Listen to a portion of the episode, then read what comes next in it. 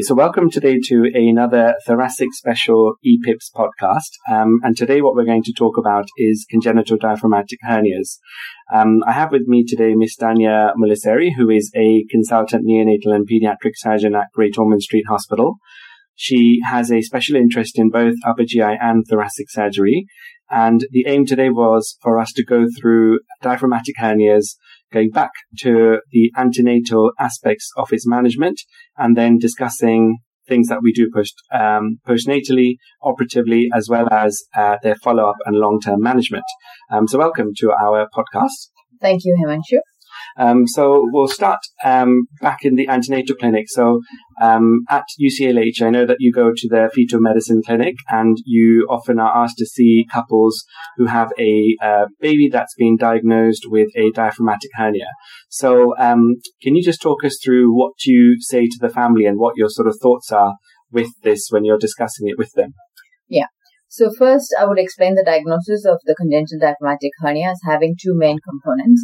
The first one would be, as the name says, the defect in the diaphragm itself, and I explain it as being the muscle which separates it, the chest from the abdomen and therefore results in herniation of what's in the abdomen into the chest.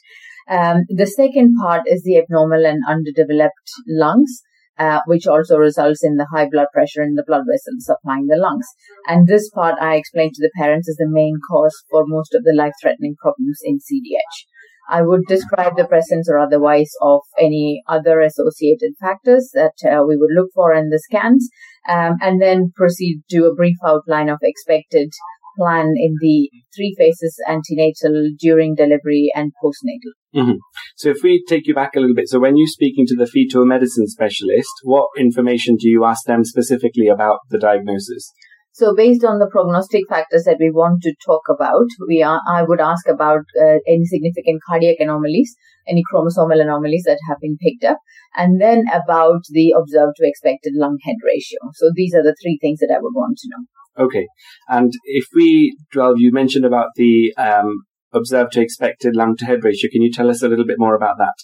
Yes. So currently in most of the UK centers, the observed to expected lung head ratio would be measured using an ultrasound. And this is the, this is measured as the um, area of the, uh, of the or contralateral lung uh, over the area of uh, circumference of the uh, head mm-hmm. Uh, at the gestational age, and yep. that's why it's called an observed to expected sure. ratio. And we have the normal ones mm-hmm. for that to compare to. Okay. And this is, as far as we know, currently the best parameter that looks at lung hypoplasia and the mm-hmm. extent of that to help mm-hmm. Give the prognostic value. Okay. And um, what would you say with regards to the position of the liver? Is that of any importance? So the it, through literature, uh, we can see that the liver herniation has been a significant factor uh, in deciding prognosis as well. Whether it's an independent prognostic factor to observed uh, expected mm-hmm. lung head ratio is what we cannot clearly mm-hmm. see. Mm-hmm. But uh, for uh, purposes of interventions, etc., the liver herniation has been used alongside mm-hmm. a poor lung head ratio mm-hmm. uh, to act as a group of pro prognostic factors. Okay. And does it matter whether it's right or left sided? Uh, again, going by literature, mm-hmm. the commonest being the left sided mm-hmm. herniation. But again, it, I, I do not see enough in evidence to say it's a clearly independent prognostic factor. Okay. Okay. And if we go back to then the three phases that you mentioned in terms of what would happen for the rest of the pregnancy and thereafter, can you just dwell a little bit more on that? So during the rest of the pregnancy, I would uh, uh, advise that they would have more regular scans mm-hmm. every two or four weekly at least, during which uh, the factors which are being monitored are, are still how the overall um, features of the fetus are, and in particular, uh, planning towards time of delivery, which would be about 37 weeks, they would look at where the delivery would be, and this would be planned to be in a level three neonatal center. Okay. Um, and are there any particular antenatal interventions um, that are used commonly either the UK or abroad? And can you just tell us a little bit about what their outcomes have been? Yes, so the main antenatal intervention that we talk about in CDH is the fetal tracheal occlusion.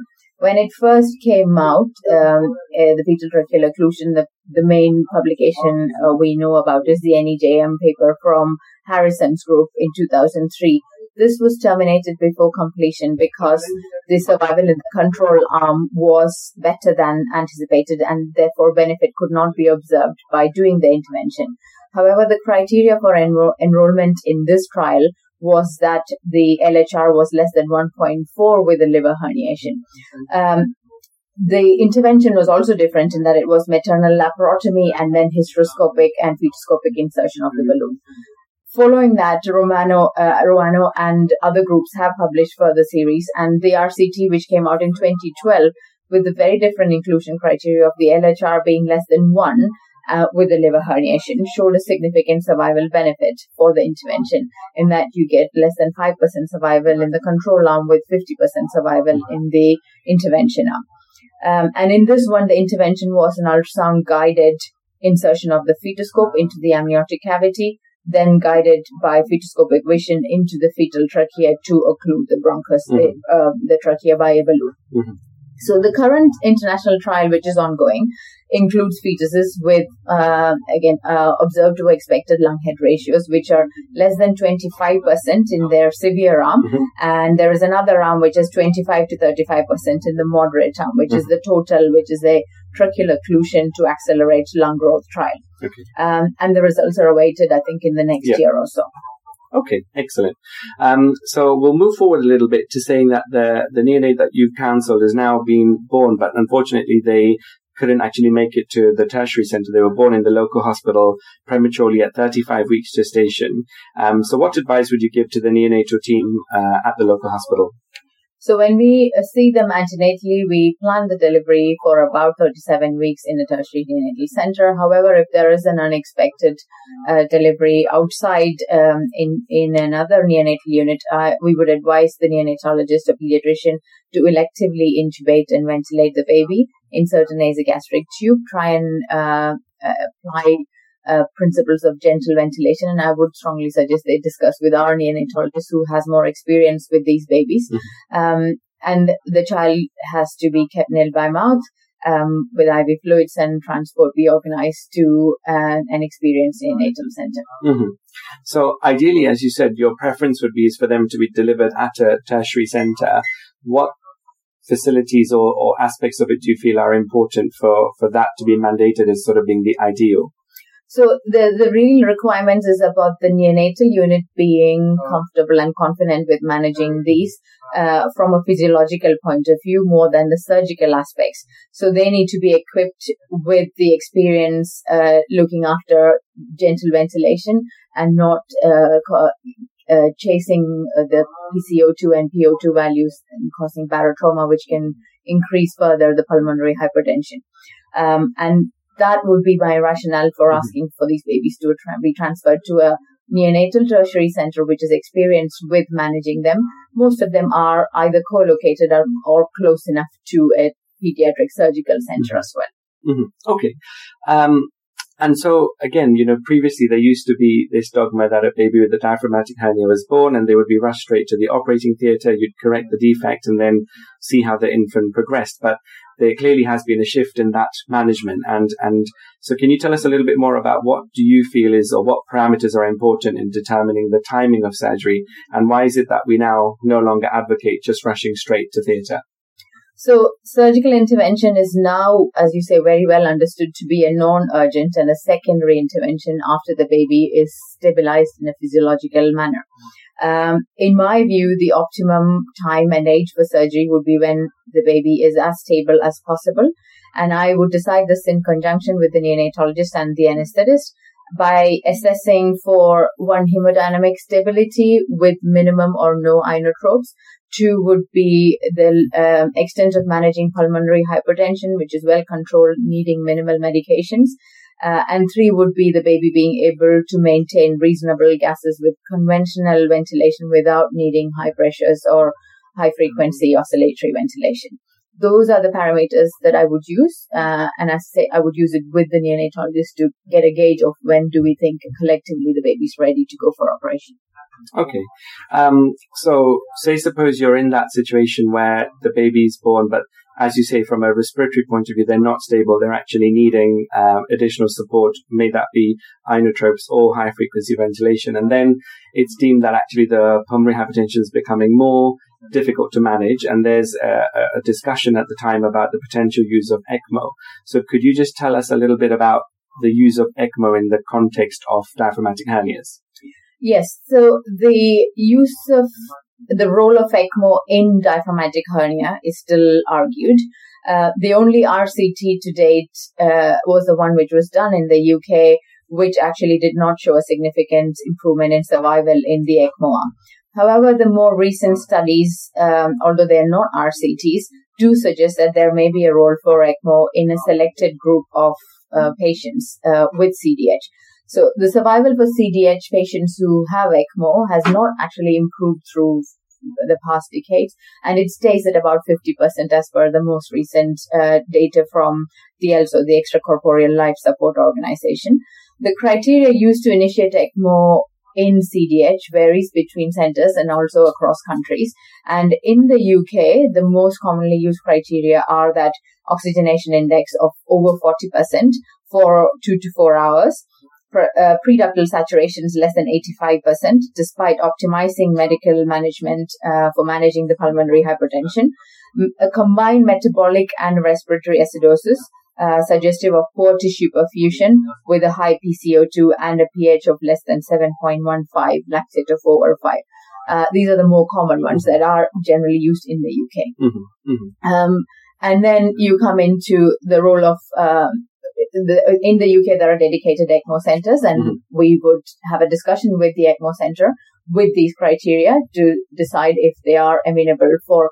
And the main point used for decision uh, by the centers is usually reversibility mm-hmm. being a factor. And if it is reversible, the consideration is given for ECMO.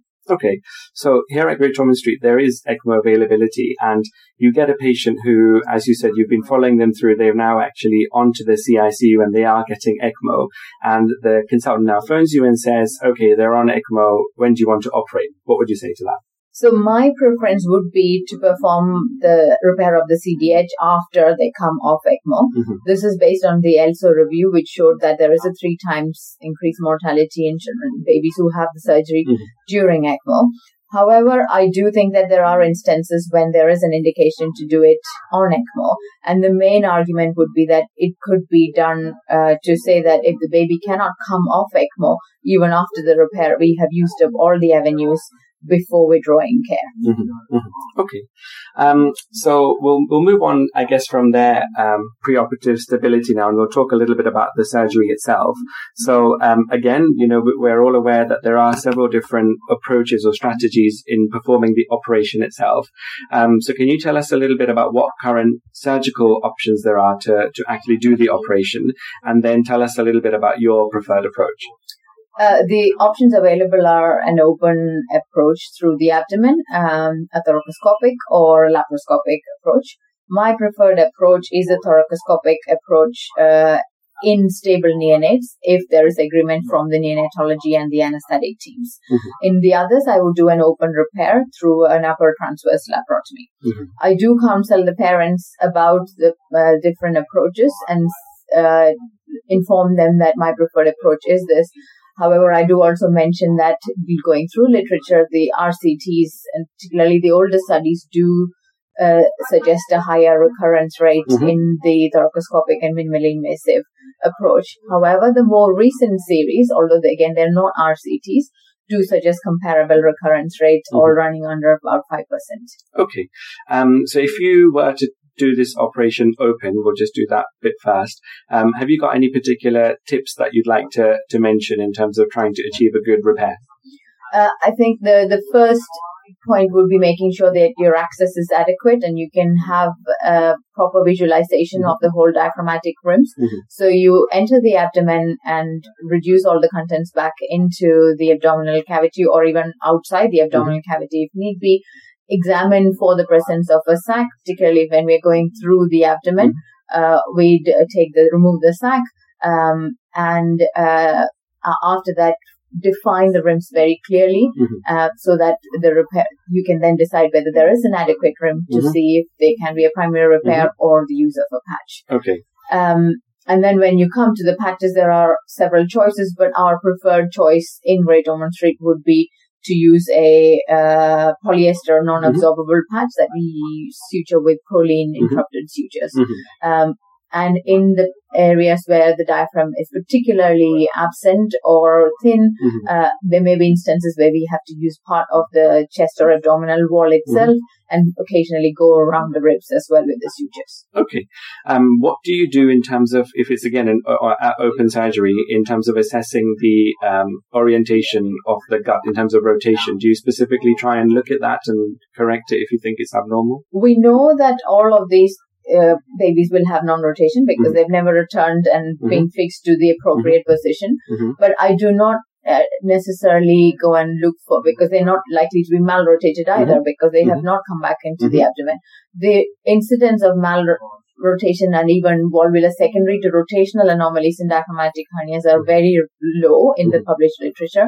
Therefore, I do not actually intervene or do anything Mhm. for uh, exploring the rotation at that 1st Mhm. operation. Okay. And then you mentioned about um, using a patch. So, um, what would be your sort of? I mean, clearly, if there's a very big defect and you're just unable to get to get it together, that's one reason why you might want to use it. But what else do you do, say, thoracoscopically, to assess whether you think actually, no, I think this one's going to do with the patch, or you know, actually, I'll just put stitches. Is there anything you do? Uh, having more recently, having seen uh, different uh, approaches Mhm. in the thoracoscopic and use use of patches, uh, I have now come in my mind to a decision that actually use of a patch itself it's not a bad thing per Mhm. se as opposed to you know that the literature talks about increased rates of recurrence if Mhm. you use a patch Mhm. but the use of patch is probably not what decides the recurrence it's probably because the reason why the patch is being used Yeah. so in fact using an appropriate patch which is loose loosely uh, attached enough to have the dome Mhm. um, roughly replicated would be preferable to having a primary very tight uh, uh, repair. So I now have a lower threshold Mhm. to uh, use a patch Mhm. uh, as long as it is an appropriate size of the patch. Okay. Okay. Um, fine. So we'll, we'll come on towards the, the end bit of this now. So the, the babies had their surgery, they've had feeds and, and they've done, they've done well, they've been discharged from hospital. Um, perhaps just before leaving from hospital or when you see them in the clinic for the first time, what sort of things are you now looking out for in this patient and telling parents about potential problems that may arise? Yes. You're right. There are a few things that we we sh- you should always talk to them about, uh, and, and if not at the time after surgery, then probably when they come back to clinic. And the list includes uh, things like gastroesophageal reflux, Mhm. failure to thrive, small bowel obstruction, and respiratory problems. Mhm. The gastroesophageal reflux disease is reported in up to 80% of patients in this group in the first year, particularly. Obviously, the reconfigured anatomy does not give the normal angle of His, so that is a, um, a big component of why it happens. Um, they, m- most, if not all, babies with CDH, I do think, will need anti-reflux medications at least for part of that first year of their life. Mhm. I personally place them all on anti-reflux medications, um, and then um, plan to do any surgery for reflux only if there's a failure to respond to Mhm. maximal medical therapy. Um, they need a close eye on their feet and their growth because 20 to 30 percent will have failure to thrive, which can go beyond infancy as well. Then there is a small bowel obstruction, which is reported in up to 20%. Most of them are due to adhesions, but there are a few which have been noted due to rotational Mhm. problems and volvulus. The respiratory problems are also common in this group due to primarily the hypoplastic lungs and all the interventions that have been done during the vent- Mhm. intubation, ventilation episodes, the mechanical results of that. Then there is the hyperreactivity of the airways Mhm. as the uh, babies grow, Mhm. uh, increased respiratory infections. Um, so I would recommend a respiratory review for Mhm. these children um, and lung function test for them as they grow towards, as they achieve almost no, full development of their lungs around the age of seven or 8 Mhm. Uh, I Mhm. refer them to the respiratory specialist for Mhm. that. Mhm. along with this, there's also then the spinal and chest wall anomalies, yeah. um, which are higher in this group. So I'm primarily uh, as an associated disorder with the CDH, mm-hmm. but some secondary to the traction applied to the hemithorax or mm-hmm. the whole thorax while we're doing the sutures, mm-hmm. particularly in those with a patch mm-hmm. repair, and mm-hmm. they have been reported up to 10 to 15 percent in that group. Uh, then last but not least important is the neurodevelopmental mm-hmm. delays, which are reported to be higher in the children who have had CDH mm-hmm. repair. Uh, there is some recent evidence associating the extent of period of supported ventilation mm-hmm. to the extent of neurological problems. Mm-hmm. Uh, both neuro- neurodevelopmental delays and the sensory neural hearing loss are reported to be higher in the children who mm-hmm. have had ECMO. So that's an additional effect mm-hmm. of having had the ECMO as well. So in brief, these are the yeah. list of things that I would always go through with the parents when they come for a post-operative clinic review. Right. So lastly, just something potentially a little bit controversial, but what do you think about considering centralizing the management of diaphragmatic hernias, say particularly in the in the region that we are in the southeast of England, where there are quite a few centres. Do you think that it's appropriate or okay for all the patients to be operated on in the 12 centres that we have, or do you think it would be better to consider trying to get them into fewer centres? Uh, no, it, it is, like you say, a tricky question. Mm-hmm. Um, if you base it on literature, um, there are two reasons you may want to say, centralize things. One may be because you want to uh, bring the expertise together. Mm-hmm. Uh, surgical expertise, this is not a technically difficult operation, so it does not, for that reason, need to be centralized mm-hmm. to be given only to uh, certain centers. Mm-hmm. However, it does, it should be done in centers with the multidisciplinary support yeah. of, like I said, in the long term, this is not just an operation on the diaphragm. Mm-hmm. It is a combination of a hypoplastic lung mm-hmm. with the features of potential pulmonary hypertension yeah. with the long-term effects on the growth, the development of the lungs and the bowel and a center which has the ability to have multidisciplinary clinics going into from infancy to childhood mm-hmm. and to then uh, transition them into adulthood mm-hmm. would be ideally set up for that. So I wouldn't say it needs to be in a specific cent- a center, mm-hmm. but a cent- any center which can do that, manage the multidisciplinary setup, mm-hmm. um, and have that expertise brought in together would yeah. be ideal for that. Yeah. Okay, excellent. Thank you very much for your time again today, and we look forward to having you back on our EPIP series. Thank you very much.